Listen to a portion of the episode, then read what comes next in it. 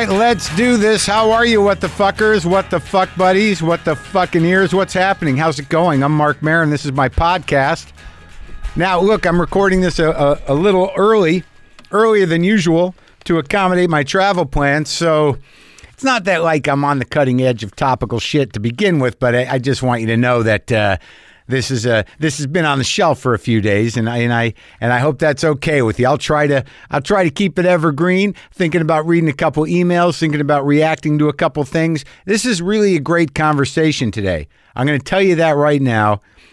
Tony Hale is on the show today. Now, Tony Hale is truly, I think, one of the funniest comedic actors working. You, have seen him uh, in Veep. You've seen him on Arrested Development. He's he's now the voice of Forky in the show. Forky asks a question for the new Disney Plus streaming service. Uh, that launches tomorrow, November 12th. He also has his own animated show on Netflix called Archibald's Next Big Thing. I did a voice uh, of a hermit crab on that show, but you know him from from all his comedic work and all his straight acting work. But but we had a, a very interesting talk about about faith and about being a person of faith. You know, not so much in in a argumentative way, but just you know the way you know people talk about their life and what their life is. It was just a. I think getting to know Tony was a, an exciting thing for me to to do because I have a a great respect for his talent, but now as a person, you get to know people a little better. We had a lot in common. Uh, Jesus not being one of them, but but I, I respect his uh, his position on it and his life uh, in in light of that, and and uh, and every and everything else. You know, it was just one of those talks that, that went a place that's very interesting and exciting to me. So that's coming up. Uh, I, I, I guarantee you, you'll you you'll be surprised and and uh, excited to get to know Tony. Funny fucking guy, and uh, you're just great. I mean, Jesus, on Veep, are you kidding me? All right, so here's some emails. Some of them are heavy, but I'll share them with you. You know, I recently engaged with somebody who thought it was, uh, you know, not right, and I talk about this in a future podcast in an interview I just did the other day to you know share about uh, being an AA, even though I say I don't represent AA, even though there's other ways to get sober and whatever. But you got to know the shit's out there. But there's people within the program that are like, "Hey, man, there's a tradition that uh, says you can't uh, talk about it publicly." Well, well, that condition is like the Constitution. It needs an, uh, it need that tradition. It's like there's a an amendment needs to be made. This is the real world. This is modern times. This is you need to save lives.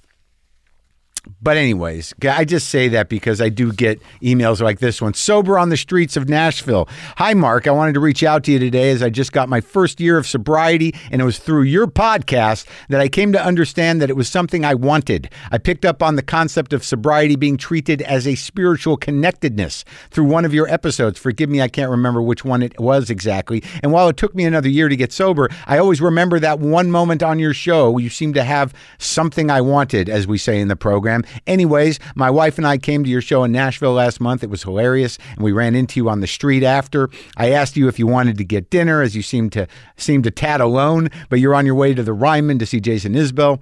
It was an honor to be able to say hi to you for a second, shake your hand, though. I hope you enjoyed Jason, enjoyed performing for us, and had an all around good time in Nashville. Kind regards, Josh in Nashville. Yes, I had a great time. Congratulations on your year sobriety. That is no small feat, man. Good shit. Good for you. So, along the same lines, hey, Mark, subject line lozenges. I really enjoy it when you talk about nicotine lozenges. I'm not really sure why I find it so fascinating. I haven't had a cigarette in seven years. I don't. I don't even want to smoke again. I loved it, but I guess I tricked my brain into being over it. Quit cold turkey. I was having weird heart palpitations that were freaking me out, so I quit everything for a week. No caffeine, cigs, booze, nothing. I guess from the caffeine nicotine withdrawals, I ended up sleeping most of the week. It wasn't really hard for me to stay off the cigs and coffee. Gave up my coffee for about five years terrible. Back on it. I love it. My life's more enjoyable with a couple of daily cups. My buddy's been off cigarettes for two years, but he's still on the nicotine gum. He says it's great. He says it keeps him regular. Another friend of mine was trying to get off the vape, and he heard your pod with Dorf and decided to get some Walgreens lozenges. It worked for him. He's off the vape. Now I catch myself eyeing the lozenges and the gum when I'm at the store. Would I be an idiot to get on lozenges after being off nicotine for seven years? I don't know. I have my two cups of coffee in the morning, and then I'm like, damn, now what? What's up on those fucking lozenges? Huh. Anyway, congrats for getting off the lozenges. Thanks for the pod and the comedy. So, look, dude, Don't do it. You're off. You're out. There's no fucking way that you're not going to get strung out on lozenges. If you're an addict, listen to you, even the way you write. Holy shit. Don't do it. Don't do it. Because you'll be in it, you'll be in it, and then you'll have to kick it. I can't believe I'm going on vacation without a fucking monkey on my back. Sorry, I was looking at my phone. Um, why is this happening? It's weird. Like what? My phone just um just recorded everything I just said and transcribed it into a text to Brendan. It was not why this I I got a 10 and the buttons are fucked. I'm sorry. Where's my brain? Anyways, um this one gets a little darker. Putting dad down, subject line. Mark, my dad's been suffering from Parkinson's for about 15 years, and his health is, of course, degrading severely as the incurable disease progresses. I struggle emotionally with watching this from a distance and feeling helpless as my job requires I live across the country from my parents. I wish I could be there to help my mother with the growing weight of caring for my aging father, and my inability to be there in any constructive manner pains me. So your little back and forth about taking your dad to the vet to put him down struck a chord. It was exactly the comic relief about my own situation I desperately needed. Were you being cynical? Maybe a little, but it highlights our national need to be able to discuss end of life planning without stigma or fear. But overall, you brought some much needed levity to a difficult situation, and I appreciate that. My sense of humor comes primarily from my father, and he would have found your discussion equally amusing. Regards, HR. Glad to help out, pal. Sorry what you're going through. It's horrible. And you're right. We do need to sort of talk about death uh, in, in a more grown up fashion. Uh, without uh, without denial, and also about end of life planning. I think you're absolutely right. I think that is true. Um, so, what does this one say? Oh yes, yeah. This is sad. Um, you know this guy. You know it's I. I'm dreading this, dear Mark. Subject line: My cat passing. I've been a big fan of yours for years in both good times and bad, and the many states of mind and circumstances in between. I've turned to your WTF podcast, to your shows, and to your movies for laughter, insight, and most of all, for heart. Thank you so much for all that you do for me and for millions of others. Two weeks ago, my beloved cat Jasper died suddenly from a cardiac event. There was no warning up to that morning, and he died laying next to me in the passenger seat of my car on the way to the emergency vet, my hand petting the top of his head, trying to soothe his tremendous pain. I cried my eyes out, and when I got to the vet, even more so when I was told, as I'd feared, that he was indeed gone, and there was nothing more that I or anyone else could do to save him. Today, having picked up his ashes from the vet and with many tears shed, I think about how I've gotten through the last couple of weeks and how among my friends and family, and yes, my psychoanalyst, too, another person has also been such an ally in this journey of mourning. Uh, you, Marc Maron, and your WTF podcast. I think of your love, your grittiness, your unabashedly being yourself, and I think of you, your being a cat person through and through, and how I believe you'd get this, that you'd empathize with me, and that I'd feel both your humor and your heart. So I'm writing this in hopes of it reaching you, maybe even hearing something back, and to say that you keep helping my life get better, including in times of loss. Respectfully yours, Jack in Seattle. Jack, I'm sorry, man. You know, there's nothing anyone can say or do to make grief any easier. I mean, maybe you can make it easier, but it's still going to last as long as it's going to last. And we love these fucking animals. God damn it. I've been spending so much time with Monkey right now because he's sick and he's 15 and his sister's 15 and I'm, I'm giving him the pills. I don't think I'm going to get him radiated because he's, oh, he's okay. But I'm really paying attention to enjoying his company. It's a weird thing that you get to do, not so much with parents or kids or uh, maybe when they're sick, but I don't want to be too dark. But, you know, with animals, when they get old, you, you know, you're you're supposed to outlive the animals, generally speaking, and you know it's coming. And I think that there is a way to start the grieving before they go. But I'm sorry you lost your cat suddenly. I hope he had a good life with you and that you had a good life with him. And you know what, Jack? And I'm not, this is not cynical. But once you get over it, you can just get another one. I know the cat with Jasper was special, but they're all fucking geniuses, and you can just pick them up off the street. They're like everywhere. There's you you with two with one phone call you could find a dozen cats if you wanted. You, there's there's plenty of cats that need love, and uh, you will find the strength to get one uh, eventually. And uh, but I I hear you. I empathize. I, I get it, dude. Tony Hale, you know him from Veep, from Arrested Development, from other features, animated things, Drunk History, all of that. He's uh, the voice of Forky in the show Forky Asks a Question for the new Disney Plus streaming service. Uh, that launches tomorrow, November 12th.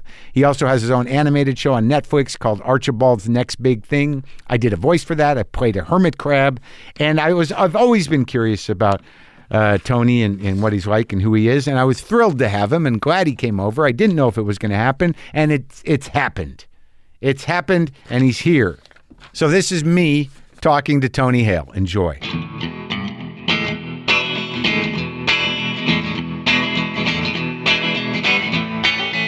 So how'd our cartoon turn out? So, for those of you who didn't know, Yeah. Mark did a voice on this cartoon I produced called Archibald's Next Big Thing, and he played a hermit crab Yeah. who was very used to living alone, and his shell Yeah. got broke. And Archibald, the chicken, came along and said, "Well, I need to help you find a home." And and his name was Freddie. Yeah.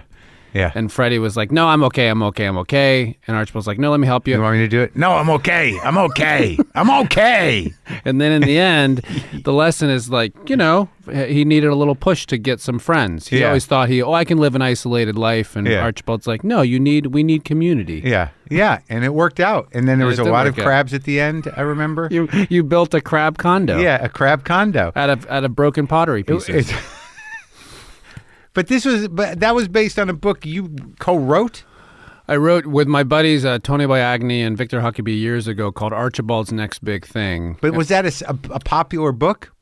it kind of nah i mean it was it was an amazing experience i don't think it like did it did not do gangbusters but it was really fun because it was based on this idea of me always looking to the next thing and missing where i was Oh. And so archibald That's a real problem we all have, Tony. a uh, yeah i mean i'm still struggling with it yeah. and he gets anyways he gets a card in the mail that says your big thing is here and he's Yeah. like where and he goes on all these adventures but he's like i gotta get to my next big thing and this bee comes along and it's like you gotta just be man Yeah. and then in the end he realizes the truth is our big thing is right here my big thing is talking to you right now that's my big thing Right, but do you have this problem? like I noticed this as we're talking about that thing I did with you. Is that, and I knew you were coming over today. Is that I knew I did it. I knew I played a hermit crab. Mm. I knew I was cranky. Mm-hmm. And but like because really when it comes to which was down, very nice of you to do by the way i appreciate you doing it no, it's great. I'm, I was happy to do it. Uh, it was fun, but like it's really like you're only. I'm in the studio basically one day, and then another day for pickups. And I'm sitting there yesterday, and I'm like, I can't remember the fucking story. I know I was a crab, but does that happen to you, or am I, or should I go to the doctor? no you shouldn't go what if today's the day i'm like you have a real problem mark um, no i Like it, I it can't does remember shit. Well, I okay. Here's this is what my. Uh, I, I, What? Go ahead. I, well, Take I, your time. I say, I say this knowing that I still struggle with it. So I'm Yeah. coming from a place of like this is a daily battle for Right. me. I don't remember most of my life, and I th- I actually don't remember sixth grade down at all. Really, not even bits. I don't remember friends. I don't remember teachers. I don't remember anything. none of it. None of it. None of it. Really? Yeah, uh, therapists have tried to crack the code. I don't even understand. But I but I do know the older I got, Yeah. I still don't remember much. However, when I wasn't practicing being present in a place, Yeah. I feel like I've been most I've been pretty detached for most of my life, whether it be with anxiety or Right. checked out somewhere else, whether in you know dreaming about something Yeah. or creating narratives that haven't happened yet, whatever it is. And when that happens, Horrible narratives. Oh yeah, fully like full narratives. Yeah, I've like- already walked through trauma that doesn't even exist. Yeah. and so I think with that, um, you're not there. Yeah. and so I don't remember it. And the times that I have practiced being present, and I will say Veep is an example of that. Yeah. Or during Arrested Development, I was not very present, and that's where the book came from. Right. Veep, I Where really Archibald came from. where the yeah that kind of idea of Yeah. just being present Right. and veep um, i really tried to be there and i remember more Yeah, of that, of that and it's recent. and it's recent and it's a lesson I'm trying, especially having a daughter. She's 13. She's 13 now. 13? She's 13 and I'm really like, Tony, be right here. Don't be somewhere checked out in your head because these are going yours are going fast. Right. They do go by very fast, and I just have old cats to look at. Yeah. I don't have Very any sweet cats that I just met. I can't believe one of them is 15. There are two of them are fifteen. Where, where, They're brother and sister. Where'd the, where'd the name Monkey come from? Monkey looked like a monkey. He did. You think the When cat I- looked like a monkey? When I first got him, he had this weird tuft of hair on his nose that went away. Uh-huh. That kind of reconfigured his face to look Yeah. more like a monkey face. Aw. Yeah. Where did you get him? I got LaFonda and Monkey, and they were running around. LaFonda. Yeah, that was my That's so good. my uh, my uh, ex-wife uh, named that cat. I think it was probably after Napoleon Dynamite. But I pulled those cats out of the back alley of my Astoria apartment in 2004. Wow. And there were five of them, and they were all feral. It's quite a story. I've told it many times. I, I trapped them all in boxes, thinking they would just be fun kittens, but they were already wild. And then I couldn't get them out of my house, and it was a fucking disaster. Yeah, yeah, yeah, yeah. And you don't have any allergies. No, not Yeah. that I know of. Do you? Mm-hmm. Mm-hmm. One hundred percent. Cat? Yeah. Did you know that you were cats? We Nope. you, you were supposed to be told. it's totally fine. I've When- got my when- inhaler with me. Oh, okay. Because years ago, So you uh, might have watched me have a a, a full an allergy? asthma attack on I- radio. I've seen it before. Years ago, Ed Helms almost died in the garage, and sadly and selfishly, I had not gotten the amount of time I wanted out of him. so, so I, I let poor Ed wheeze through. So he has asthma, Ed. He has cat allergy bad. Yeah. and, and like real bad because that garage I didn't even let the cats in, so it must have been through the air conditioner Oh yeah. or something. I think the old. Uh, I, I used to not be able to have any pets. We got some dogs, and I think that has kind of uh, decreased Helped my the sensitivity. The dander Yeah, yeah, sensitivity. yeah. Well, let's talk about this thing because, like, you're saying that um, with Veep you were more present and and more able to remember, though it was recent. Don't you find that, like, during Arrested Development, at least in the first season, I mean, you were still struggling to some degree, right? I Oh, mean, yeah. you know, so that whole weird struggle part of Mm-hmm. like. You know, like, am I going to land? Is this, you know, like, if everything that you do that's still part of that active struggle before you sort of land and go, Mm-hmm. I'm okay. If if you're lucky enough to be okay, which you are in terms of you know Mm. career, I mean, you're st- it's still always a, uh, a struggle to be like rest and just hey, I'm provided for. you know, it's Right, like that's right, but it's in the amazing middle, how we're when you're always, younger- yeah, it's always a hustle. It can always feel like a hustle. but yeah. that anxiety it, it Yes. levels. It- Yes. It, levels your ability to sort of Yes. take in what's happening. And I talk about this a lot of time to the point where I'm like, oh God, I'm sure I'm just boring everybody. To who? But I don't know. Anytime I this is, I mean, it, I get on a bit of a soapbox about it because I I got my dream on Arrested Development, and it didn't satisfy me the way I thought it was going to satisfy me. And Does it- anything? um, if I think if I, but here's the thing. Anything doesn't if your expectations are unrealistic. And my, I think I came into Arrested Development because all the times in New York, I was like, all I wanted was a sitcom. I just wanted a sitcom, and I was there seven years, and I was like, that's coming, that's coming, and I gave it too much weight. Uh, And then I got there, and I was like, oh, the reality. I uh, just the reality of like I gave it too much uh, power, and so I think because of that, I woke up to the fact of like I had been just not been very present. oh, you know, I might see. I think that when I really look at things, my expectations are really, really for, for the most part, just to feel better. yeah. Like, like Well, I, yeah, I I, think- don't think it's going to solve any big problems or that I'm going to launch into some part of some other level Yeah. of fame. But like, I'd like to get through something, and after I'm through it, not go like, God, I don't, I could have done But better. don't- and, But don't you? Don't you? I don't know if you do this. I, I think my time in New York, and I still do this to an extent. Whatever I was going through, whether it was you know the struggle or life or something, Yeah. there was always this fantasy and narrative in my head of like, oh, once that sitcom happens, once this perfect job happens, and for me it was the job someone else it could be. Once I get married, once I have a baby, Right, whatever yeah, sure, is, sure. then something's going to click in, and Right, right, you, right. I gave that thing too much power, and it's just Oh, yeah. you know and then i then i was there and i was like and i've said this a lot but it's that thing of if you're not practicing contentment where you are you're not yeah. going to be content when you get what you want those seem to be the big theme. So, like, where do you, where do you come from? and just in in growing up Yeah. um i was the south i was right well my dad was in the army i was an army brat Really? Like, how much? How much did you travel? i think i traveled i think it was like seven times before six or seven times before the seventh grade Yeah. And my brother and I talk about this. That might have been a part of the memory thing. Just you, you really didn't really. Uh, Were you, were you like in Germany and yeah, we were in Germany. We lived in Heidelberg and Berlin for for five years. And then the seventh grade, we settled in Tallahassee. oof. And the, I love Tallahassee. Why do you have that reaction? I, Do you not like Florida? I, I avoid it. My mother's there. Oh, but she's where? In, she's in. Uh, My parents are in Vero Beach. Hollywood, Florida, Fort Okay. Lauderdale area, Oh yeah, okay, uh, the Jew area. yeah, Yeah, and sure, sure, yeah, and uh, Jews and Germans in the summer. yeah. Um, but no, I, I've grown to appreciate Florida. But I, I actually did a show in Tallahassee um, at the college. At FSU. Yeah, part of a program which was good, but it Mm-hmm. Yeah. was like shortly after the election. I mean, Yeah. Tallahassee's the South. Where my mother Yeah. is is something else. It is true. Uh, Tallahassee is very Georgian. Yeah.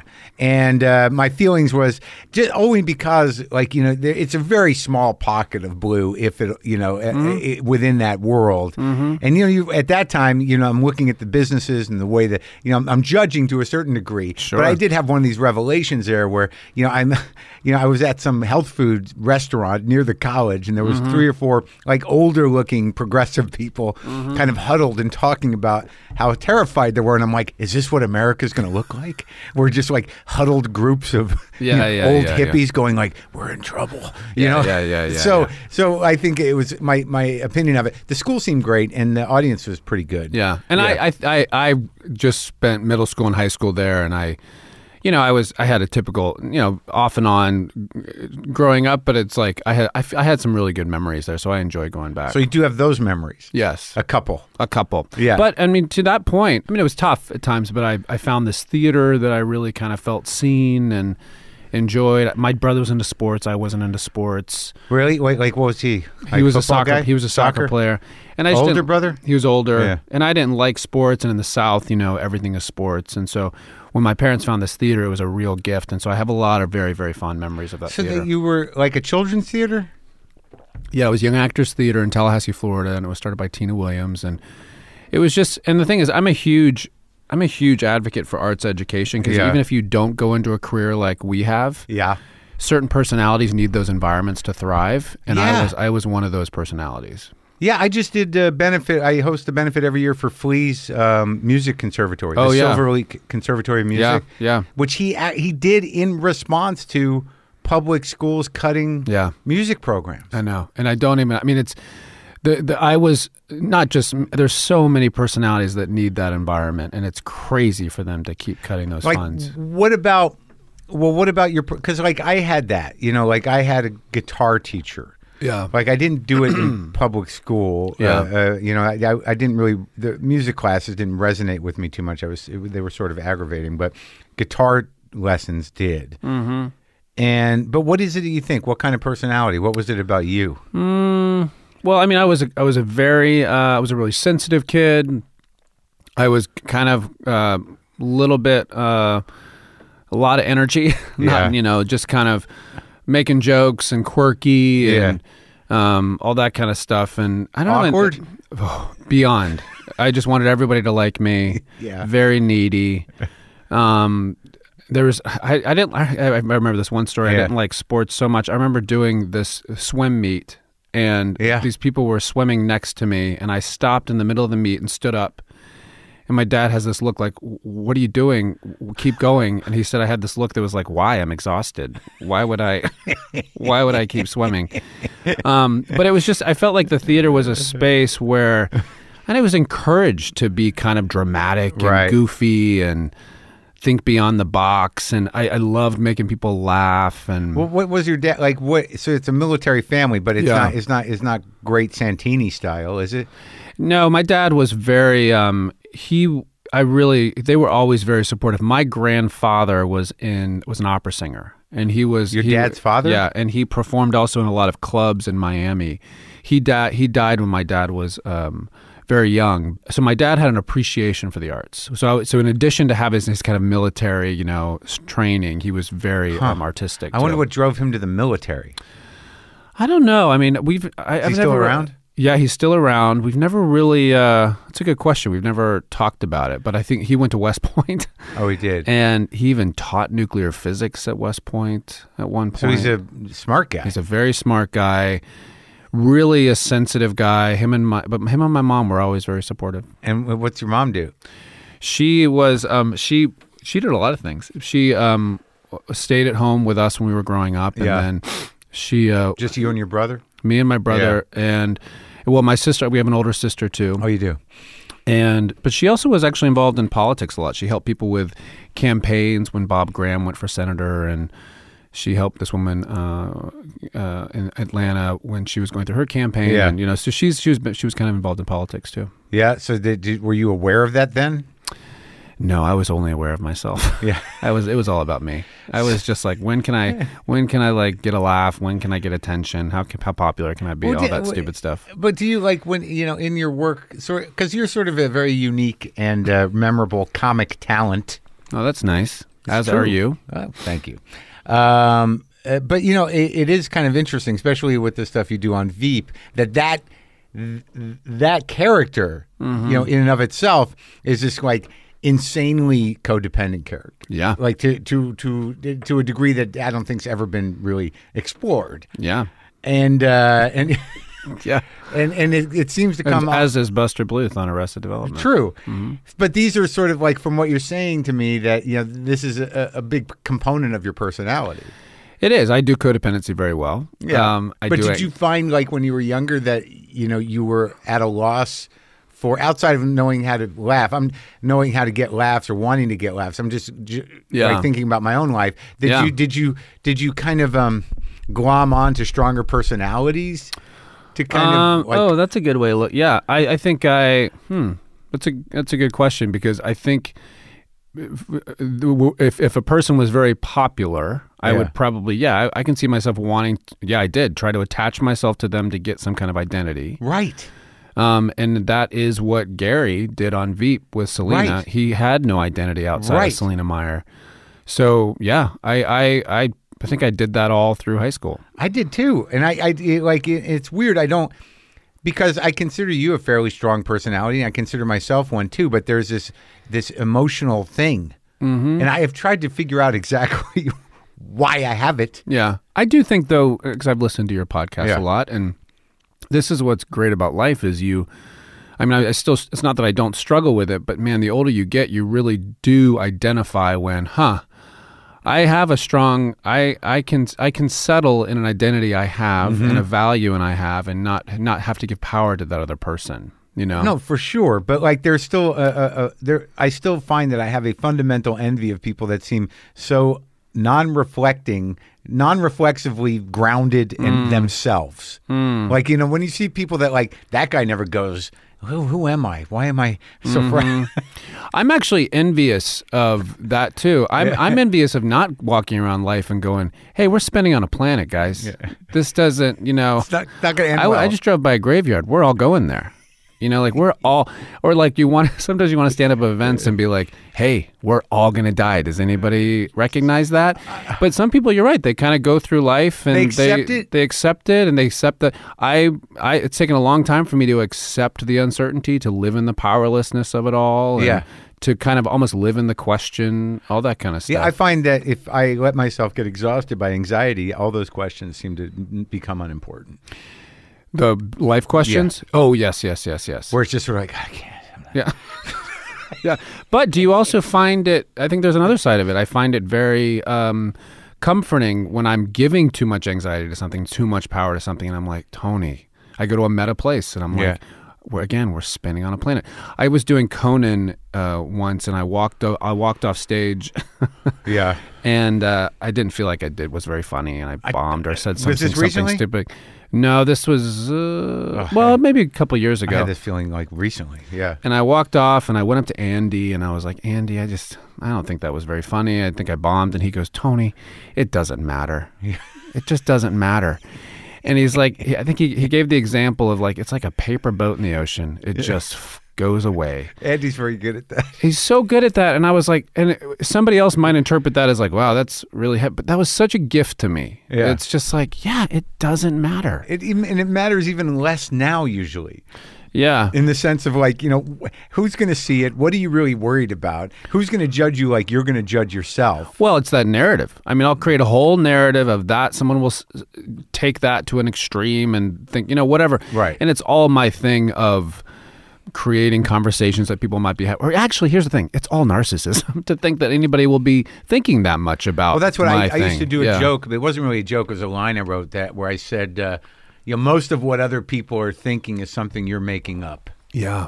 Yeah. They're not think they don't like think about yourself really. Yeah. How much time do you spend? It's just crazy. And the classic example, I'm sure you've done this of like when you're with a director, you're doing a scene and Yeah. And you think you didn't do it right, you go home and you think how much that director is obsessing about how awful you are or what choice and all this kind of stuff. And it's like, like- that like- director has got so much to think about. He's got so much on his plate. He's not thinking about you. Or also when you walk off going like, you know, they don't care because like that was terrible. And it's like, well, they chose to say cut. Yes. They're moving on. Yeah, they got It- something. it- it- a lot is hanging on them. You Yeah. know, they're not going to let you do garbage. Yeah. And just go like, fuck it. We'll just let that guy die. Do you know what? Uh, a, a cool thing that I learned on Veep. I'm again still Yeah. learning, but David Mandel took up the show from Armando Iannucci, and David was so fantastic. But um, however, when I was with um, Armando Iannucci, one thing Brits do, which is uh, really great, they don't give you highs and lows in terms of response. So it's like when we were with Armando Iannucci. He, you would do something, and I think I'm so used to like, okay, the director's either going to be like, "Oh my gosh, that was so great," or you're going to know uh, that kind Yeah. of was not great. Yeah. But Armando always gave this kind of flat, kind of even keel response to where you I had to begin to learn to trust my own my own validation, my Uh, right. own you know Yeah. sense of how I think it went. And walk off and go. I can't rely on that director's because in a typical actor format, you're like, okay, he did a little chuckle. His eye, you know, you you read however you think you did. Yeah. And Armando just gave this real flat thing, and it, it taught me to trust myself. And I really, it was that was a good four years of that. Right. Well, the- it's it's about hijacking or or or, or at least pushing back on that voice that always tells you the same thing. Right. That Yeah, yeah. It's not quite good enough, or it wasn't quite right. Like, Yeah. we put that voice inside of our head because it seems like we have a lot in common a- around this. And the best explanation that that I found for it, mm-hmm. and I don't know if it'll help you, No, please. Was this. Uh, I read this book called The Fantasy Bond by Robert Firestone. Ooh, that's a great title. It's great. But the idea is that, you know, when you're younger, if your parents are self involved or they're, you, know, emotionally selfish or negligent or even abusive, that when you feel uncomfortable as a very young person, um, you, you can't blame your parents because they're your parents. So you naturally blame yourself. Yeah. So you implement a, a, a dialogue, an inner parent that tells you you're bad. Yeah. That you're not good enough. That Yeah. like clearly it can't be your parents. It's Yeah. got to be you. Yeah. And that sticks in there. And that works for me, but it sounds like your parents were, were supportive. Did they good. um did they give one tool that this therapist gave me that I love in regards to that is um if I'm, you know, feeling Uh, just you know the negative self-talk we do and just beat ourselves up and, and I think about if my daughter came to me and said, "Hey dad, I'm feeling kind of low, I'm Yeah. feeling kind of stressed out, Yeah. overwhelmed." I would be like, "Honey, it's going to be okay." I'd hold her. I'd be like, "Hey, we're in this together. Let's do this." However, I don't talk to myself that way. And he's like beginning to talk to yourself as though you would to your daughter. Right. You know? Yeah. And I just, it's just, it's, it's so habitual for me to be like, Tony, what an idiot. Why would you do that? All this kind yeah, of yeah. stuff. And that, but I would never say that to my daughter. So self parenting. yeah, self parenting. Yeah, In a healthy way. No, it's great. Yeah, exactly. Yeah, because I had that thing the other night. I taped this special and we did two tapings, right? And the first taping did not go well, and I knew it was not. I knew I could hit better. Mm. Yeah, yeah, I yeah. knew it wasn't right. But everyone around me, you know, Yeah. director, Sure. executives, are like, "Great, we got it," and I'm like, "The fuck are you talking Yeah, about?" yeah, yeah. But I knew I was right. Would you say you you built that on the response you got, or the the inner kind of like I knew I could do the turns better, I knew I could do the rhythms better. Well, no, it was just because it was like it was a different type of theater. It was at the we did it at the Red Cat Theater, which is a black box theater, Mm-hmm. which is a, kind of a, a, a, sparse, intense place. Right. And I was too like I wanted to hit everything right, so I was too kind of in it. Mm-hmm. Yeah, like yeah, it was, yeah. felt too rehearsed. The audience it was seven on a Wednesday. Yeah, and they yeah, were yeah, just yeah. you know they were entertained, but Sure. I, I couldn't get a role going, and I knew that. Mm. And so going into the second one, either I could have went like I'm fucked, I'm just Mm-hmm. fucked all night, or I'm like, dude,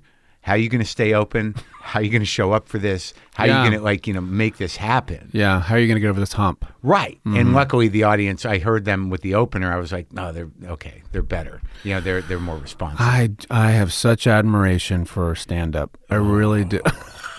it's like, man, just what you guys get, and then able to say, all right, moving on. Oh yeah. It, I just knew that if I walked away from that second show with that same feeling, I would. But now, like I did it, and I'm like, it's over. I've been working a year and a half on that material, and it's almost like a relief. A year and a half. Yeah. And like you, you know, I didn't even. Oh, it doesn't matter. So, how do you get from Tallahassee? Like, how do you? Where do you? How, so you pursue theater? How does it work? So I studied. Yeah, I did. I loved theater in Tallahassee In high and then in high school, and then going to college, I didn't know if I could make a career out of it. So I studied journalism, which Really? that's like a dying art. Yeah. But were you interested in that? Um, hmm, I was more in the mass communications part of journalism because I, I think I told them I liked people. Yeah. Just because I didn't know if I could make a career off acting, Right.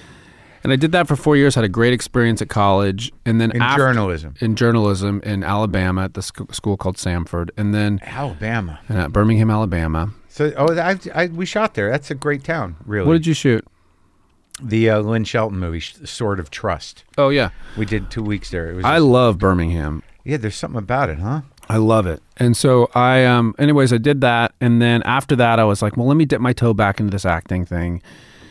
And I in 1995 I moved to New York and just and I didn't know anybody. Right after college.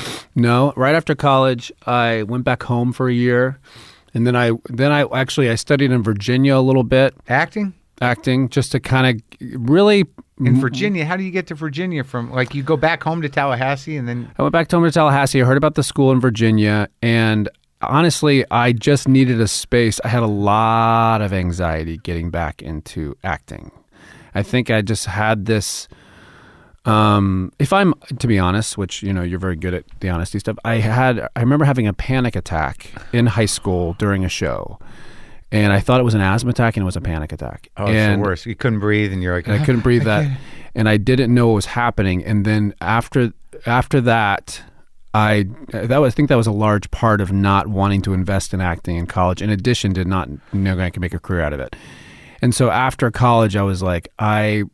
I, I don't know if I'm ready to like make the jump. So then I started doing this Virginia just to get back on stage, just to kind of see if, you know, I could get past this anxiety. Was it like before you went out there, like before the show, or when did it happen? Like how? Um, how it was during a show, Little Abner, during a high school show, during a during a song, Jubilation T Cornpone.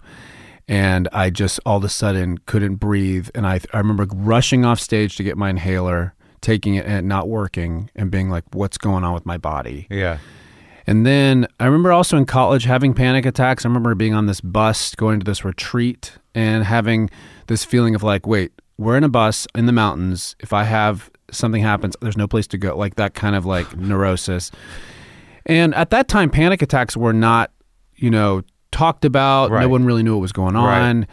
Um, no kind of you know specific th- like since then I've been able to do a lot of cognitive behavioral therapy ki- kind of stuff, which I'm really love. But but not the breathe in the bag thing. Another back then they were like, "What's going on?" Yeah. And so it was just so much fear because you're like, "Wait, I know, I know," because there because you'd always get like, "You're fine, like there's nothing wrong with you," Right. And you're like, "Okay," but my body feels like it's shutting down. I went to the, the, the doctor a lot in college. Oh yeah, and Yeah. it was just uh, it's uh, it's awful, My mine was always my hands and feet are tingling. tingling, yeah, and also your vision gets very narrow. Yeah, blurry. You never feel like you're gonna get over that breath. Oh, it's the worst. So I haven't had the breathing one in a while. man, I'm so grateful for therapy. Anyway, so after that, I didn't. I still wanted to do this acting thing, but just this anxiety was keeping me from it. But it sounds like so. But you had anxiety about everything. But it was usually it was triggered by your brain getting into a, an existential existential dread mode. I think if I'm honest, it was my anxiety at the end of high school, in college. You can temper and keep those situations, anxiety at a level, Yeah, and then your body says, "I gotta react to this." yeah. You know, this is you're keeping a lid on stuff that you can't keep a lid on anymore, and your body starts, you know, bubbling over, and What, that's what you was mean happening. mentally? I think mentally, family stuff, you know, personal stuff, just kind of like, you know, there's addiction in my, fa- all this kind of stuff. And just like, you know, different stuff that you just kind of, uh, you can kind of keep a happy face on and then your body starts reacting. Oh, so it. you grew up like you know, you were the you were the the kid who was you know keeping it all together Yeah, I think And- I think kind of like um, yeah, and trying to make everybody happy, yes, and very um, yeah, people, even knowing that things were not right. yeah, yeah, which a lot of you know a lot of kids do. Of course. Yeah. You know, there's like, you know, there's only a couple ways to go with that. Either you become, you know, uh, uh, an addict or whatever, or you're the other guy. Hey, everybody. Yeah. And I was very much the performer, Right, right. And I'm good. I was good at it. Like you become all things to all people. Yeah. I, I just talked to, who did I just, John Goodman about this. Really. Yes. Very, very similar trip. Real people pleasing, very hard on himself. Sure. Still.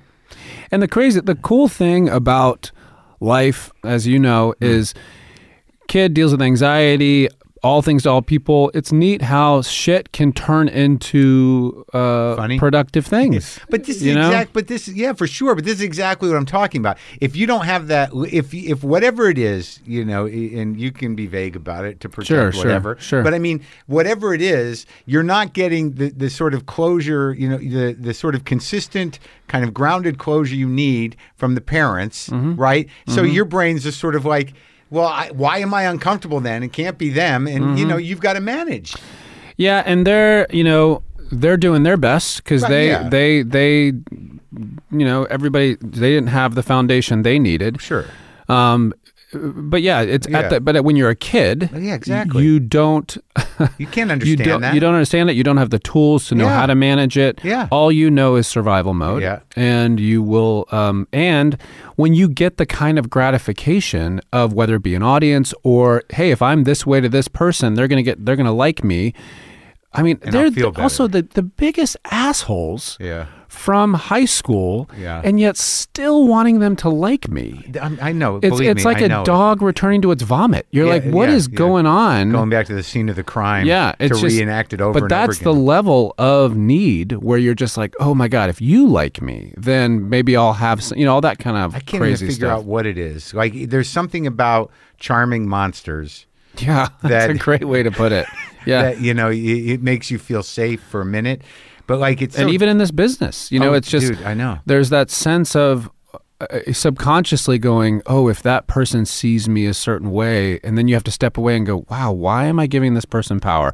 Oh, this is it. All comes back to childhood. Sure. you know, and, and also like you start to realize, and, and I realized late, but I do realize it that like all these people are fucking broken weirdos themselves. We're all Like, broken weirdos. I know, and it's just sort of like in that moment where you're thinking I need approval, like you know you don't see them as a person anymore. Like there's some other thing going on. There's Oh, some, yeah. There's some I you know like there's you a huge transference happening. yeah, yeah. I like I don't always understand it, but as a funny person, Mm-hmm. you know, like in high school, like you know, you can sort of broker, you know, between all clicks Mm-hmm. because you're funny. But yeah, but there's always that kind of weird moment where I started to feel, which is you know, like all right, so I got all these monsters laughing, but Mm-hmm. it still feels like I'm, uh, you know, I'm just one line away from getting my ass kicked. I've got all these monsters laughing. Oh, that's so good. That is so good. And in the moment, you're like, I got the monsters laughing. Yeah, it's I got them. Killing or at least I got the monsters to invite me to their party. right. It's like why? And then uh, uh, across the board, I even do this. You know, as a parent, I'm sure, or I'll probably Yeah. do this more. But like, why do you want to be at that monstrous party? I don't want to be at the monstrous party. I want to be invited to the monstrous Yeah, yeah, party. right, right, right. You know, it's Yep. like I want to be accepted by the monsters. But do we? But, but like it's because we think the monsters have their shit together more than we do somehow. Like yeah. at least they they're just monsters. They don't think about the sad kid. no, You yeah, know, right? And they're in survival mode as well. I guess, but it, it seems like you you know it just seems a lot more together. Yeah. Well, I mean, cut to everybody's Instagram with a together picture and nobody's together. Oh, it's the worst. What a, it's like just a never-ending cry for help on all platforms. Can't fucking take it. Like you know, I know people that post like nine Instagrams a day. I'm like, dude, this is getting sad. It's getting. and it's like it's yeah, it's a highlight reel. I mean, I'm on it I don't myself, even know. I, I'm on it, but like I forget to do it. Sure. When you pull away a little bit and you start to look at the people you know and how much they're posting, they're like, "Wait, are you doing anything with your life? I mean, are all you thinking about is the next tweet or the next thing?" well, yeah. I mean, I I I. I, I I'll be in conversations with someone and be thinking about the next. Yeah, of course. Like, thing, I got to you put that up there. That'll be good. I'm to do. or just Okay. like what I'm doing next. yeah. I'm not in this conversation. You know, now I Oh, feel yeah. like I am, but But how do you surv like for my look? I was a drug guy where you know I would create sort of identities for myself Yeah. uh, uh, involuntarily. Yeah. You know, but once it became the angry drunk guy, that lasted a good long time. Yeah. But there was definitely different sort of you know uh, uh, hair and facial hair configurations, different Yeah. outfits. Like, but I really, if you watch my history on Conan O'Brien, you know, I there was you can just see a history of outfits of a guy who never quite landed on it on a Sure, sense of- yeah, yeah. But like, how did you get through? God, So- I love that. I I love that question because I think I medicated with identities. I think I, I think I in high school I had my own like um, quirky, funny. At high school I was one person. At the theater I was one person. And again, you know, nobody's fault but my own. Like I, I was just creating this idea. And then I went to this um, Baptist school. yeah. And if I'm honest, I came into that going, all right, I'm going to step into this southern khaki wearing Christian Sure. man. Yeah. And that'll be my identity. And I did for four years. Yeah. Um, and honestly, I think God had, you know, he probably, you know, my faith is very important to me. And I think through that, he, Yeah. I be, he began to reveal himself to me. Uh huh. Um, and I was like, you know, it, and that I, it's like I could maintain that kind of facade for so long, and then I just the shit fell apart, and I was like, I'm a disaster, and that's where God, my higher power, stepped in. Yeah. and it's like I'm here for your disaster. I'm not here for this cookie cutter Christian khakis, yeah. image, you know, pastel shirt wearing, whatever. Oh yeah. And he stepped in, you know, and And he let you off the hook.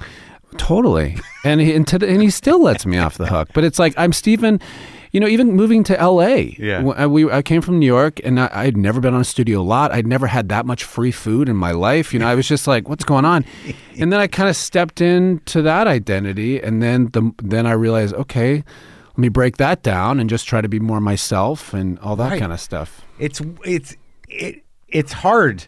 Like like you can hear me on this show. I mean, if I talk to like if I'm talking to Mel Brooks, I will become old and Jewish within minutes. Well, I mean, because to get Mel Brooks to like you, there's that part in us that's. I mean, I, I even walk probably walk away from this going, well, I don't know, was that good? Did Marc like me? Does he? He's such a cool guy. He's funny. He's smart. cool. You know, it's like Yeah. I wonder what he's thinking about me. You know, it's everybody do, plays that narrative in their head. Do you know? they? Yes, I, th- I I think if we're I think if we're maybe you know I can't say everybody, but it's like I most of the people I know, there's always these certain figures in their life that they really want to be approved so- by, they want to be seen by, and they will gravitate towards those. You know, It's so much. I fight it now, though. Like I will not. Like there are sometimes, like I had a hostess other this thing the other night. You know, Flea has that, mm-hmm. and like you, you know, those guys, the Chili Peppers, they're like a whole other level of like you know alphas. You know, not your classic jock monsters, but you know, mm-hmm. jock with the rock and roll. Like, there's a Right. whole bunch of layers to it. And every time I've met Anthony Kiedis, I, I turn into a high school kid. I'm like, hey, yeah, hi, what's, hey, hi. Like, Totally. I, I'm fighting. totally. And it's not even that I love the guy or that like I love the music, but he's just one of those dudes Of where I just turn into like such a fucking, you know, like insecure. Even though your soul wants to be grounded, wants to be normal around him, wants to be Yeah, organic, just- it's yeah. it- it's like it's a fucking nightmare, and I hate him for it. Yeah. and I mean, he's probably has been around. He's probably around a ton of people like that. he doesn't that. give a shit. Like he doesn't like. And I oh, think he's got his own shit, but I'm No, sure. well, of course, he wrote a whole book about it. Yeah, You can see it; it's all out in the open. But we're different types of dudes. Yes. and they're like, and there is sort of like, you know, I don't buy into the whole alpha beta myth, but like I do buy into like, you know, there are dudes that gravitate to a certain thing. They've got their own sensitivities. They're Yeah. dealing with their problems in a certain way. Yeah. But there is a kind of like, for some reason, when somebody is effectively, you know, uh, confident and cool, is Mm-hmm. real. I really think is what it comes down to.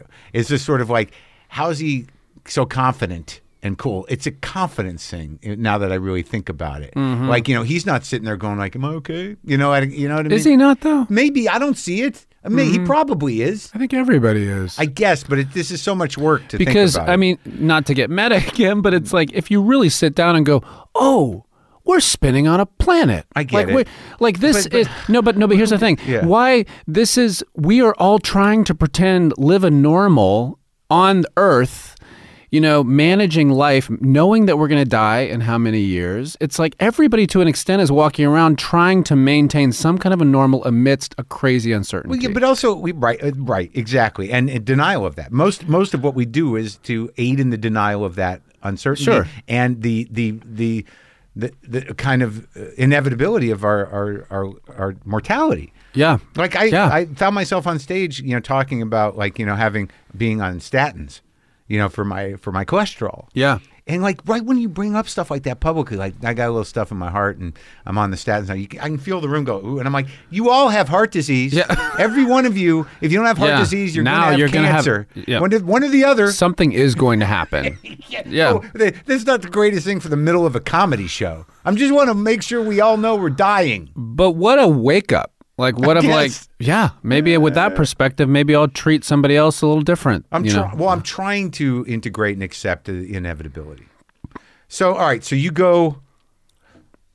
So you you go to New York, a Christian khaki wearing, pink. I, I, I left, I left the Lacoste khakis shirt. behind. Oh. Um, but I, I yeah, I went to in 1995, moved to New York, didn't know anybody. Um, my Just to be an actor? just to pursue acting. Yeah. Did you were you going to do a class or? I don't think I was at a place where I was like, I'm an actor. I was like, all right, I'm gonna try this out, pursue it. I didn't know if I could label myself. but you as a- moved out of the Southern Jesus thing. Yes, yeah. Yeah. Yes. Um, Jesus was still with me, but it's like I moved out of that world. Jesus And- came, but not the pants. yes, exactly. so, and I, I didn't know anybody. My first, I remember, I don't know if you, you remember backstage. Yeah. yeah. Sure. The paper. The paper. I looked Yeah. at backstage. I my first show was Shakespeare in the parking lot. I did Taming of the Shrew in a parking lot in the East Village. um, I I started, you know, every job under the sun. I went from like sublet to sublet. Didn't know, but then I kind of like um, started doing commercials. I but, was but always no classes. I did do classes. I was the first class I did. It was a two year program. I Yeah. won't say the name. But Why was that bad? Well, the guy, uh, the teacher was one of those kind of arrogant uh, drama teachers that everybody's walking on eggshells around. It Who? was- I'm not going to say his name. What? Maybe I was taking the class. no, you though. might have. We'll talk off air. But it's like I don't want to. still around? No, he's Yeah, not still around. different- I don't know. I don't want to do that. All right. But like he, you know, he was a good teacher, but he, he didn't create a very safe space to me. Everybody was like, "Oh God, I want him to like me," Yeah, and yeah. like, "Look at me, look at me." And so then I um, went to the Barrow Group, and uh, they, to me, I'd come from this place that everything was like, "Oh my gosh, your work is amazing. Your work, like Tony, find your work." Everything was so intense, and the Barrow Group brought back this idea of play. What was uh, the Barrow Group? this uh, just great theater program that um, this uh, Seth Barrish and his wife created. Seth Barrish. I know that name. Yeah, he directed Mike Birbiglia yeah, shows. show. Yeah, yeah, yeah. And just like it just kind of let go of this whole heavy work mentality that this a lot of these right, pro- right, right. The old failed method guy and his cult. Yeah, and not to say that I mean yes, it is work, but it, it was nice to reintroduce this idea of play and hey, like let's let go of a lot of stuff. Well, like, what was the process? Like, did I think it was just like um, because like the other guy was probably just what scene studies and monologues, and you'd get a partner I in think the it class. was and, just you know. that, but even the communication of it, just Oh. like find it and where are you and da da da, and it's like oh you're not here and you need to be here, and it's Yeah. just all this kind of like good God, I'm just trying to, and rather than like hey let's just let stuff go and just Yeah. kind of try to be in the be there and and this is like your playground and you're stepping into this character, you're stepping into the story, um, just kind of like see what happens, you know, and. And um, also, he they did one technique which I always appreciated. Like if I was doing a monologue, they would Yeah. be like, "All right, let's have a, let's just have a conversation Right. before you start. Yeah. And it was like we would just have a conversation and then you go into the monologue. Oh. Rather than like I'm stepping into a monologue, I'm my all of a Right. sudden my speech changes, I get stiff. You know, Yeah. it's like he's just kind of like, hey, let's just organically get into it. Right. know? So it's interesting though because it seems from looking at the work, you know, you you weren't a, a comedy guy per se. No, I wasn't. I did sketch comedy in New York, but With I who? was never uh, this group. This um, group called King Baby, and it was with uh, this guy named Todd Wilkerson, Susan Isaacson, at the time Jeannie Noth, who's now Jeannie Gaffigan, Jim Oh Gaffigan's yeah, wife. yeah. Um, and we just did we did sketches and it was really fun. Oh, you were. But I never did I never did improv or anything like that. no stand up. No stand up. But you just were going to be an actor. Yeah, I was really, and I did mainly commercials. I was kind of the guy. Uh, my type was like he's kind of checked out, Did you? Didn't you do a big commercial? I did a famous- commercial, the the Volkswagen Mr. Roboto one, and I just I really enjoy I really enjoyed it because the commercials I did were pretty funny. Yeah. And you know, I wasn't just standing behind a side of car. You Yeah. know, I was they were funny, and so I really enjoyed it. And when did you? What was the first break? Um, in 2003, well, it took me many years to find an, uh, an agent and a, or somebody to send me out for TV and film because I was kind of labeled a commercial actor. Oh, so like that was your thing. Yeah. But, th- but those guys always have a run. Like you know that you're the guy in the all the commercials for Yeah. a year or two. Yeah, and, I then was that's it. very grateful for that run because I could I could knock off some odd, some of those odd jobs. Like what would you? Which, which oh, I, I did. Man, I temped everywhere. I would. I remember passing out flyers in Bryant Park a lot. Um, I cater waitered. I actually really liked cater waiting because I. Yeah. hated waiting tables. Yeah. Because people got so obnoxious about food. Yeah. But cater waiting, you just put the same food down and you didn't have to talk to the people. Yeah.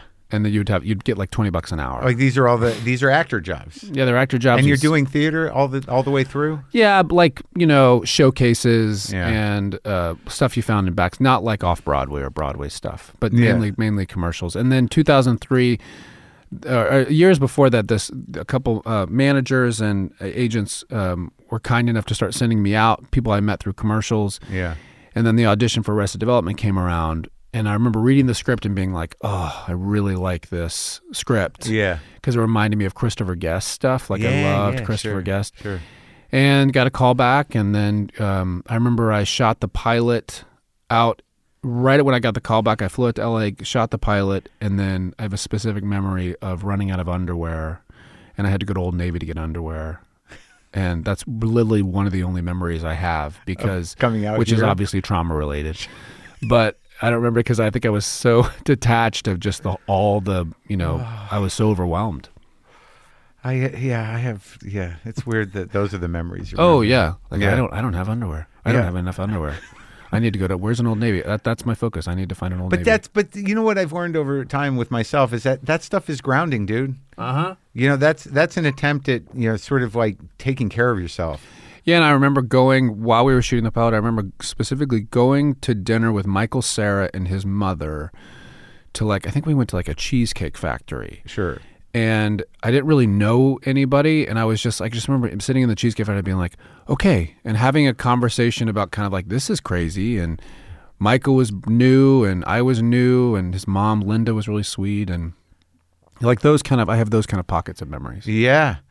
And so, but did, had you done some film stuff before that? I did like little bits on sh- The Sopranos.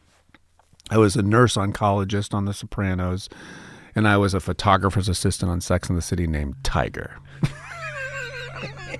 Now, did you find so so before Arrested Development, you didn't do any kind of like you didn't seem to have enough screen time to do any real character work. Yeah, I mainly that in class. Like I would I would kind of do that kind of stuff in class. Yeah. Yeah. Because as time went on, even after Arrested Development, it seems like you were able. You can play serious. You can do it. Mm-hmm. Do you? And this isn't a question that I was mad at myself for not asking John Goodman in the same way, given that you know w- being hard on himself and, and having this anxiety, mm. but being great. Yeah. Is there outside of getting a laugh or outside of like, is there a tremendous amount of relief? Involved in creating a character or getting lost in a character or being mm. is it one of because i find with stand up it's really one of the only places i can be a- actively present mm. Because i don't have a choice and if i'm not present there i'm in trouble so like when you're acting or, or lost in something and i know tv works different because it's a lot of stopping and starting Yeah. but you do have to be present and engage You do have to be present. Those moments, if I'm honest, are few and far between because if I get into a rhythm like with Julia on Veep or something like that, when I got into those rhythms, I definitely would get lost in that. But for the most part in TV, I'm very aware of like the stopping and the starting, all the crew. I would say I was I, I just did this thing, um, this blacklist reading on Yeah. Saturday night, and we read a script. And being on stage, I can relate to like your stand up. Yeah. There is a, it really forces you to be present and it's a it, and ride that wave is there really is a uh, it, it- it's a joy of being present on stage that I I miss. Yeah, because you can feel the audience. You can feel the audience. I'm doing a play in San Francisco in January called Wakey Wakey, and I'm both terrified but really looking forward to that kind of those moments again. What? Where'd that come from? It's a play this guy named Will Eno directed. It was it, it premiered in New York. You know that guy. Yeah, Yeah. I know that guy. He's really gifted, and he they did the play with Michael Emerson in New York years ago, and wanted to bring it to the American Conservatory Theater in San Francisco, and asked if I would do it. Yeah. Tim Simons knew Will Eno really well, who was Yeah. on Veep, and I was, you know, at first I was like, oh, I haven't done theater in so long, but I really love it. Like Yeah. I really love it, and I'm just kind of taking it day to day. I'm excited, but I'm just like, You're in oh, rehearsals? Okay. I start the day after Christmas. And is it a comedy? It's a yeah, both, and it's a it's it's practically a one man show. There's a there's a character, a nurse character that comes in halfway through. And the one man show would be you. Yeah, And now, let's. I mean, like obviously working with that crew on Arrested Development, that was you guys became kind of a family a bit, right? Mm-hmm. Over time, like I came up with Dave. I know Dave. yeah, very yeah, well, yeah. I love David Cross. He's He's a very sweet man. very yeah, yeah, yeah. When, if you if he lets you in, he's very sweet. He's a yeah, very sweet man. He's a father now. it's crazy. Yeah, I used to like back in the day, like we- when I was in between houses when we were doing comedy in Cambridge. I used to stay at his. Like I, I, I didn't have a house for some reason, and I was sleeping on their couch. He lived with three other guys, but when he was at his girlfriend's, I could sleep in his bed. I mean, like I have a, bit, a real history with, with Dave. and I, I, we were when we were shooting. I guess this last season for Arrested, I was I held his baby on set, and she's a sweet little angel. him and uh, Amber, Amber, Amber, Amber yeah. Tamblyn. Yeah. yeah. I, I'm so surprised, you know, because he was. Uh, I, I, I don't. I have not talked to him enough as a father, I haven't seen him in a while, but, but I'm sure it softened him. uh, you- it's impossible not to. Yeah, I don't have any of the kids. That's one thing. After Arrested, I had my daughter in 2006 after it was canceled. And one big um, way in for this whole kind of waking up to being present thing for me was Yeah. having a daughter because it's like you had to keep them alive. So I was like, I gotta, for, I gotta be present here. Yeah. Well, you had a wife too. We have a wife. Yes, I had a wife, but it was just like when you're with her, it's like Yeah. you can't be checked We, out. oh, yeah, right. You don't want to drop them or Right, put them right, on the stove. Right. yeah, that's a, that's a good call. How? When did you get married in New York? I got married in 2003, the same year the show got picked up. So 10 days before we got married, the show got picked up. And where'd you know that girl from? That lady. We that met woman? at um, this. Uh, it was church. We um, I had there's this group that I my friend Kathy Karbowski and I started um, called the Haven. Where's that? Kind of sounds like a cult, but um, in New York. And Really? We had it was kind of a, a lot of people whose faith was important to them, artists, Yeah. and we would just kind of both encourage each other, see each other's work, and then also we would do a lot of. We would try to plan a lot of service projects just to kind of get our eyes off help of the ourselves community kind of thing. help the community and like you know in this business you're selling yourself so just to force you to get your eyes off yourself Like what kind of service? we would make uh, apple pies for thanksgiving for this Is shelter This, is that this the Bauer- allergies kicking in? no, I'm okay. I'm, I'm good Oh. with water. As, as my, as my throat slowly starts closing on the microphone, um, we would make. I remember we would make these Valentine heart wreaths for these um, uh, uh, these people in the hospital with AIDS that were infected by AIDS, and all these things of just to kind of like you know do stuff outside Get of out of ourselves. yourself. Yeah, Because it seems that to be out outwardly Christian, yeah, yeah, you know, yeah. in our business, Sure, yeah, is not something you hear a lot about. sure, yeah. You yeah, don't. yeah. You hear sort of non-specific spirituality. Mm-hmm. You hear, uh, you know, uh, a, so atheism or agnosticism. Sure, yeah. But sort of proud Christians who are not weirdos. I would imagine there was sort of like a cloistering sort of thing. Like, okay, we've got us. You know, was there? Did that? Some of that was that compelled by that? Um, I don't know. I I don't remember that. I mean, I think if I'm uh, growing up, I think the faith community is very much like that. It's like you know we're we huddle down, you know, all that kind of stuff, and it's it can it's real. It's a bummer because there need the more. I think with the Haven there was a recognition of like we're all a mess, you know, Yeah. and we this is God is a source of strength for us, Yeah. but it's um I don't know. The more that you don't own your own mess, I think then you do more set yourself apart. Of Yeah. like, but like everybody, and like I think when we own our mess, the bridges are created, conversations are created. You know, many people. I'm, I'm obviously throughout my business. I know many people in different faiths and different beliefs. Yeah, I think and- if you're not proselytizing, Sure, or or, or you don't if it- think you know better than others, or you're not consumed by delusional prophecy. And I would even say proselytizing is like, I mean, if somebody asks my story, I, I it's who I am, so I Yeah. love to talk about it. But when there's an agenda attached to that Right, story, I right, think right. that's when the proselytizing kicks in. Right, right, Yeah. right. So your your relationship with Jesus has evolved and changed over the years.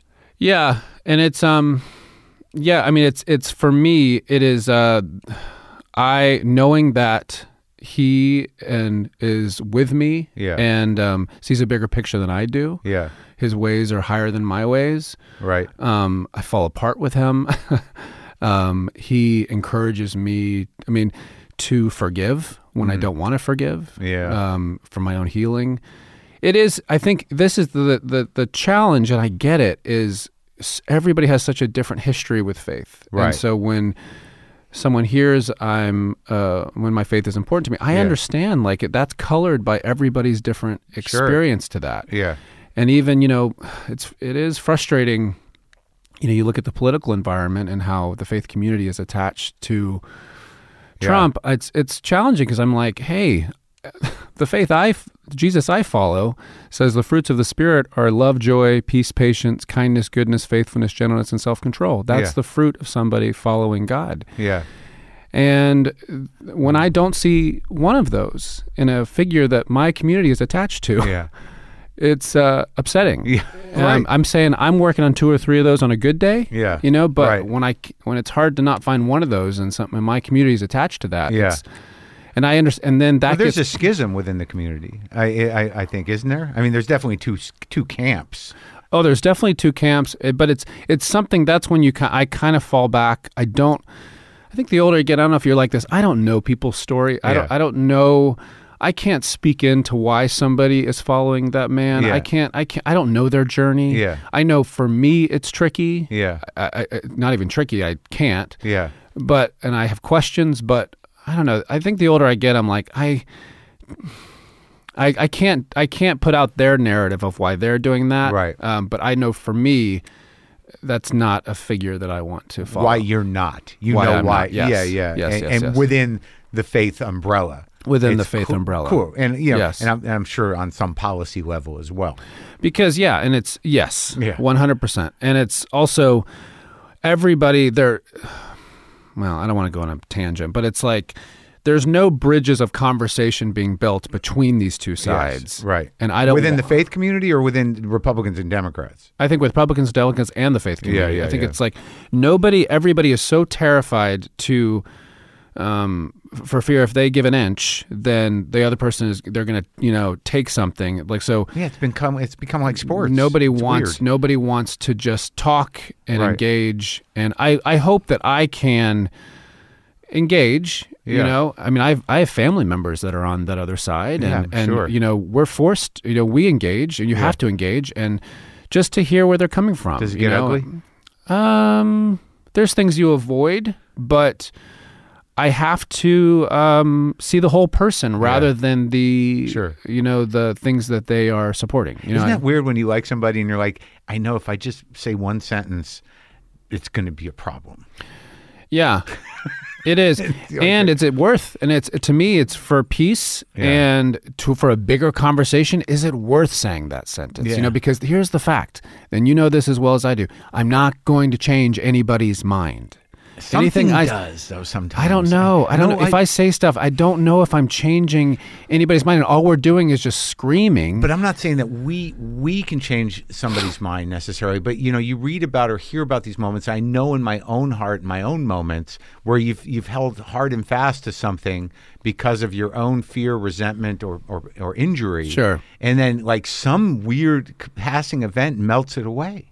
Like something happens where you see things totally different in a moment. But isn't And that your own personal experience of changing that mindset I well you know, rather I- than something that's been told to you? Of course, but I mean, there. I, I just you read about these moments of you know racists, you know, all of a sudden having a come to Jesus moment Sure, sure, around sure. the fault of of how they're seeing it. Yeah. you know, and like you can't manufacture those things, but they do happen. Mm-hmm. Yeah, there yeah. there are sort of weird things. I know a lot of people right now are, are have volunteered for a brain fucking that they're not going to recover from. Right, but but there right, are right. moments that that happen on a one-on-one human level that I think really kind of like you know change people because they, they all of a sudden they can let go of their of their burden. Here's my, but with that, that takes Yeah. a dropping of the guard on both Yes, part on both sides. Sure, yeah. For that, for them to each be vulnerable enough to be open to somebody else hearing this. I, you know, I can't force someone to be open to what I'm saying. Of course. they have to make that choice themselves. yeah yeah or sometimes it's just a window. Hey, look, they're crying. I got an opportunity. Yeah. Yeah, sure. Sure. Yeah. Did you find that doing Veep sort of gave you, uh, you know, at least, y- y- you know, proximity wise, or you're not saying that you were involved in a, a very thorough and intelligent satire of our political system? That was that somehow, did that feel like you were doing something? Did that feel like service? Uh, mm, yeah. I mean, I, I, I it, it, it changed. Like I remember when I was doing Veep, I, I kind of loved. Um, I love showing a slice of life, a little real slice of life, of what might be happening behind the scenes, rather than all we hear is the perfect speeches. But like Washington, Not, not anymore. not anymore. but like it's like you know um, these people are it's pressure cookers for massive decisions in the Yeah, world. So you know behind the scenes people were losing their minds Sure. and being like, "Was that right? I don't know. Did I say the right thing?" So I like showing that window Yeah. of like the humanity behind the curtain. Right, You know. right. And then as it progressed, it was like, okay, now it, w- w- there's already a satire happening on CNN. right, You know, it was a very, and then it kind of just became about um, ego and you know, I don't know, I don't know. Yeah, It's- it's, it was it becomes impossible to parody now because even even the most extreme satire is sort of like you're nostalgic for that amount of chaos. Yeah, yeah, yeah, Like, yeah, at, yeah. At least there was an order to that chaos. There was a respect Yeah. for the institution. However, I will say one, not to make it into a moral tale. Julie, all right. Julie always made fun of me for this, but I think the big gratification I get from Veep, uh, Yeah. from doing Veep, is to me it's a beautiful picture of you reap what you sow. Because Selina Meyer, she um, sowed her whole life selfishness, arrogance, stabbing people in the back, Yeah. all for herself, and she reaped isolation. Yeah. She reaped a life of sadness, and everybody left her. yeah, And here's the deal: when you when you sow that, that is what will happen, and that's a huge bummer. Like that's your legacy. Right. And that's a bummer. yeah, yeah. Then and that that is the way humanity works. Yeah, in a way. And Like, again, I'm speaking from a place. I'm not perfect. I've had entitled moments. I've had arrogant moments, Yeah. but I like. I hopefully I'm more aware of my, you know, or just you know having that awareness of like, hey. Maybe that's not the best choice to treat someone. Like, let, let me say the right thing here. Let me be kind here. Let me, you know, it's like Sure. because that does reap a different uh, fruit. So your your faith and and and the the principles of it, you know, inform those moments of being present. Like in your Yeah. in your times of anxiety, like because like as somebody who has the faith, you know, and you also struggle with this constant, you know, self talk that's Yeah, negative. yeah, sure, sure. That like I would assume that that at some point the relationship with God Yeah. has got to step in there somehow. It does. And I was just talking to a friend of mine this morning about, we were talking about our church that we go to. And my favorite thing, this is what I love also about the Quaker church, they allow for these moments of silence. You're in you the Quaker church now? No, I'm Oh, not now, but I, Oh. this is what I love about the Quaker Yeah. services. They have these times of just silence where you're sitting and just quiet. yeah. And one of my favorite things when I go to the church I go to is just sitting before everybody goes there, just sitting in the pews and knowing I'm not alone. And it's that sense of how he sees me, um, how he created me, um, just feeling um, safe. Yeah. And it's and when having that foundation, um, it it really strengthens me. And you grew up with it all the way through, or did it come? I think later? yeah, I did. I did. yeah. It was it was not um I would say for lack of a better way of saying like a personal faith. It Right. was more of a social faith. It was like a But- but it going was to always church. there. It was always there, yeah. Oh yeah.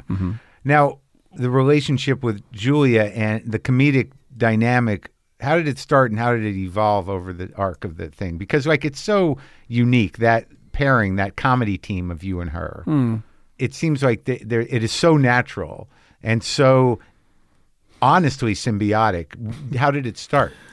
Um. Oh man, it was. Uh, I, I.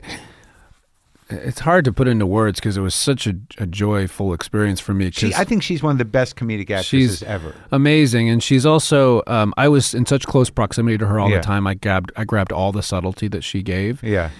I think it was. Um. I don't know. We kind of we we on a very personal level we became very good friends. Oh, you did? Yeah, and so I think it's uh, that really we there was a ground there was a respect there there was a value for each other. Um, there was a tr- there was a trust where Mm. if you know you throw something out you you know that they're they're going to throw it back Right. and also if if something didn't sit right right if it was like yeah this doesn't feel right it wasn't met with like no it's fine it's like it's like no let's talk about it let's figure Right. let's get to the place where you feel comfortable and just looking at the looking at the the description of the characters she was such the mouth and I was described as a bitchy mime on uh-huh. the show. So I couldn't even I didn't even have a verbal. I was Right. all nonverbal. At the be- in the script originally. Just like Gary would say sometimes like moans Yeah. or sounds and he was all facial expressions cuz she wouldn't let me speak. right.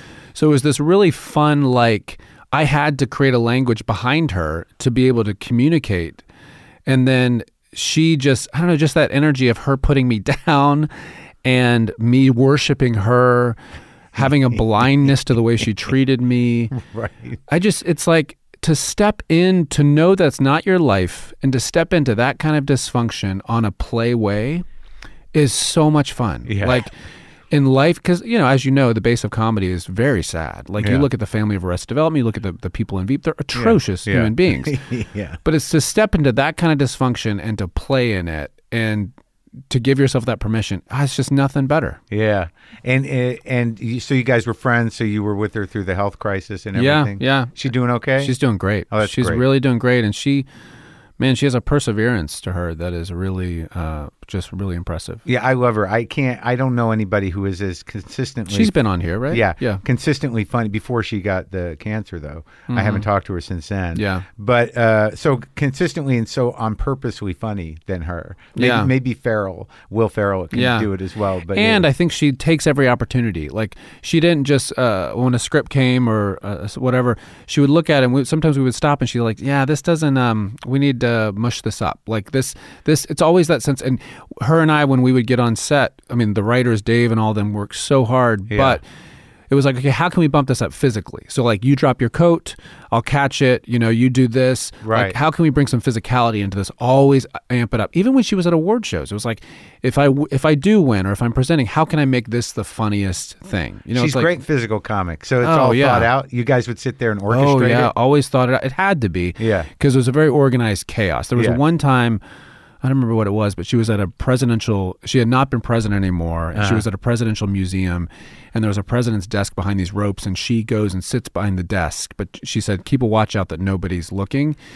And then there had then we were then somebody came. We had to jump over the banister, and then I had to catch her right before she fell on the floor. Right. And it looked very chaotic, but like you really have to choreograph that kind of Sure. stuff. Oh yeah. And you won two Emmys for this. I know, isn't that nuts? That was Did- really surprising. But did that? Did you feel good? Yeah, I mean, I uh, yeah, it's v- still very surreal to me. I remember uh, being nominated f- f- w- for the first time when I was, and just being like, "What the hell?" and that excitement, but then that terror of like, "Oh God!" That's it's it feel it felt pressure, and I remember this therapist I was working with really encouraged me to be like, "Hey." I know you want to check out Yeah. Yeah. during this, or you want to minimize it just to get through it, Right. Because it seems so Oh, larger than life. Minimizing to get through. Yeah, because it was like because it was it seemed too too much energy. So Yeah. like I wanted to. I think just in life, like if there's two highs or two lows, you want to neutralize it because it's so. too yeah. much. Yeah. And he was like, I really want you to breathe and I want you to look around and I want you to. This is where I am and embrace it. And you know, since I did that, I remember it. That's great. I well, I know. think I think all those things you were just saying too about like whatever you're thinking about, minim- like leveling it. I think a lot of it is to try to get get get ahead of it, control wise. get ahead of it because when you know you know because of uh, life and growing up some things weren't safe didn't feel safe Yeah. and so you wanted to try to how can i peacemake how can i stabilize the How situation can I take anything? Yes yes Like, you know, yeah how Like, can yeah like, I'll just make make the most negative projection. Yeah. And so I can deal with that in my head, and then Yeah. I'm ready. Yeah, yeah. And I don't want to get too excited because, you know, you don't know what's around the corner. Sure, so it's like I got to suck. I might- stabilize it. Yeah, I, I it might they take it away from me. It drops Yeah. on my foot. Yeah. so Totally. you still do a lot of like you know it's because you're so identified with comedy, but you do a lot of serious parts. So what what do you you've, you've done a lot of things, but what what what are you hoping for now? I mean, these animated projects are great. What is Forky's? Ask a question. Again, so- I, didn't, I, I got the, I, I saw the title, but I did not get the thing. Yeah, so this character I did in Toy Story, Forky, he's a uh, he's a, a spork that's called Forky because his little girl calls him a, a, a fork, and he just he doesn't understand anything about the universe, and he just asks a lot of questions, and it's really a sweet Toy Stories was a really sweet story because Woody comes along and and the spork is like, listen, I'm here to help people eat people eat chili, and then I'm going to the trash. That's my route. Yeah, And Woody's like, no, you're made for more than that. You're made to be loved and Yeah. to love. yeah. Um, and so now this little web series, he just goes around and asks a lot of questions. He's like, "What's cheese? What's love? Oh, what's it's- what's a friend? So All it's that an stuff." educational kid thing. yeah, and just in typical Pixar fashion, just very well done. Uh, what- Very what- well done. Well, that's great. And what's you know what's your level of service these days? Uh Like, do you go talk to the kids? Do you do, do, you do any of that kind of stuff? I do actually really. I just talked to Pepperdine. I, I really enjoy talking to students Uh-huh. about because you and I have had interesting experiences, and you know, I did get my dream, and I did learn a lot of lessons about you know being present, and Yeah. and also the whole idea of fame. I like to talk about. You know, it's um, I think. We all want to be known, and we look at fame as the ultimate being known. But Yeah. actually, if you're known by people who love you, and that's all the known you're ever going to need, It's better. just because it's not fame can be very isolating and all this kind of stuff. So, but I think our society is so like, how many Instagram followers do you have? How, how famous are you? Horrible. But it's like it's actually fame is actually the opposite of what people. It's the opposite of being known. you Yeah. know? So, anyways, or I being love loved sometimes. and being loved, and I love talking about that. And you know, I, there's this. Anyways, th- I anytime I can help out, there's this great organization called International Justice Mission that fights human uh, trafficking. And oh, great. I just love um, any time to give a voice to them because it's very easy to give a voice that are you know just in our little world of stuff that's running, but like globally, what's going on and children being trafficked and it's absolutely horrific, and we just don't know about it. Yeah, You know, or we turn a blind eye to it. sure. It's hard to. It, yeah, we're, we're so consumed with all the shit coming out of us, out of at us, Yeah. on a day to day basis. It's hard Yeah. to know. And then when you do know, you're like, oh my god. Yeah, and that was that made me think of um I was telling this story the other day, but it's like um even in anxiety, Yeah. when you can get your eyes off yourself, it is such a gift because I I was years ago also when I was doing Conan, I was about to step out and I felt the wave of panic come over me and I was like, "Oh god, I have a choice here. I'm Yeah. either going to bolt or do something." And there was these two guys standing by the curtain and I just started asking them questions. I was like, "Oh, where are you from? Yeah, How long you been doing Yeah, this?" yeah. Um, How long you been a curtain guy? how long been curtain go? Just something. Yeah. And then the curtains open and I walked out. And it's like, anytime, it's such a gift to get your eyes off yourself because you just live in this, you know, headspace. believe me, why do you think I do this show? I know. And that's, I was doing somebody else's podcast and I was telling them what a gift, Yeah. not only to you, but like, in addition to hearing other stories, but like, man, just like to get your eyes, what a gift to do that. Get out, yeah, get out of yourself. Uh, those guys at the curtain on Conan, I had a thing with them. The one because every time I'd be standing there, I'd always look at the one guy, forget his name. I go like, I got nothing. so like it became this thing. Like I'd go there, he'd go like, What do you got? I'm like nothing, got nothing. But what a gr- what a, wouldn't it be a cool documentary to tape that section right before somebody walks out? How people deal and manage anxiety. Or- yeah, that moment was like, "Can I water? Can I get a water? Yeah, can I get can I get a water? Or just pace, or just start talking, or you know fixing clothes, or just Wait, like let, let me see the thing. Let me see the sheet. Yeah, yeah, yeah, yeah, yeah. Oh, okay, okay. Yeah, yeah, yeah, yeah, yeah, yeah. Totally. I understand when you hear those like older actors have all the cards on the walls Yeah, just oh, to yeah. remember because it's like, you know, you just the older you get, you just things just kind of leave you. That's for sure. I don't even know where we started with this thing. Yeah. exactly. It's good talking to you, though, man. Really good talking to you. Thanks for having me. Thanks for coming.